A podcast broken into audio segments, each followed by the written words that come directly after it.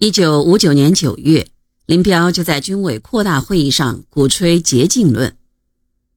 我们学习马克思列宁主义怎样学呢？我向同志们提议，主要是学习毛泽东同志的著作，这是学习马列主义的捷径。我们学毛泽东同志的著作容易学，学了马上可以用，好好学习是一本万利的事情。学习毛主席著作，这是捷径，这并不是捧场，不是吹毛主席的，这是告诉你们一个学习的简便的窍门。一九六零年二月，军委在广州召开扩大会议，讨论战略方针问题。在这个会上，林彪又一次以一号利益的代表者自居，提出学毛著就是要背警句。我们不要背那么多，背上那么几十句就差不多了。他还用编串子的方法，把毛泽东一九三九年给抗大的题词、坚定正确的政治方向、艰苦朴素的工作作风、灵活机动的战略战术和团结、紧张、严肃、活泼，起名为三八作风，名为树主席，其实是在为自己树碑。林彪的这些做法受到了党内军内一些人的反对和抵制，总政治部主任谭正就是其中的一个。谭正倒不是反对林彪，而是觉得他的一些提法不妥当。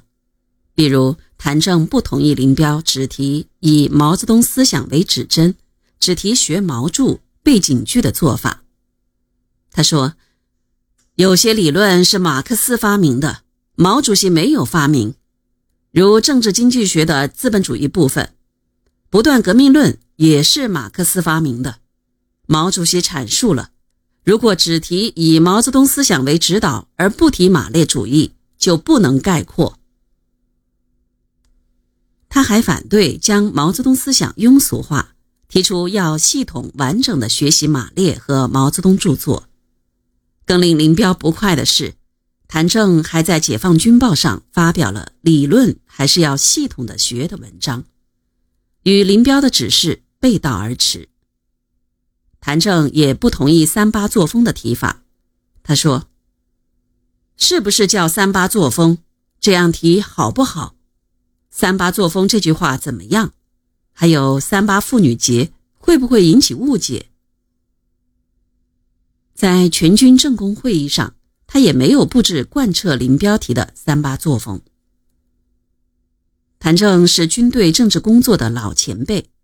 一九四四年他起草的关于军队政治工作问题的报告就曾深得毛泽东的好评。这个报告被称为古田会议决议后的又一个军队政治工作重要文献。毛泽东曾风趣地赞扬他说，谭正就是谭正嘛，就是谈政治的意思。如果说罗荣桓是政治元帅，那么谭正就是政治大将。算起来，他也是红一方面军和四野山头的。但由于他对林彪不盲从、不吹捧，有自己的头脑，林彪就对他恨之入骨，蓄意进行打击。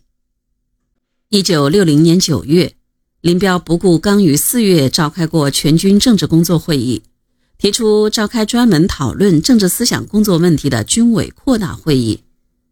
九月十二日，林彪在军委常委会上大谈所谓政治工作领域中四个关系问题，提出了后来称之为四个第一的观点，指责总政治部工作方向偏，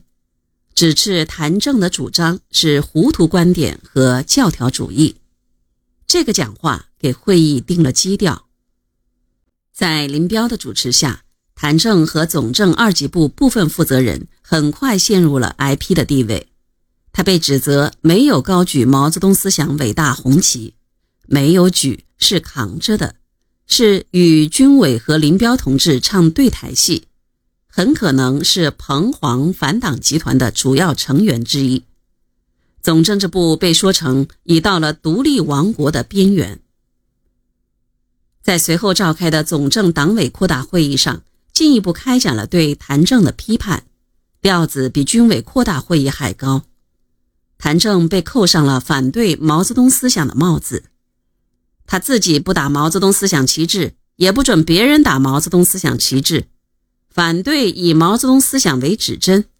政治上一贯右倾，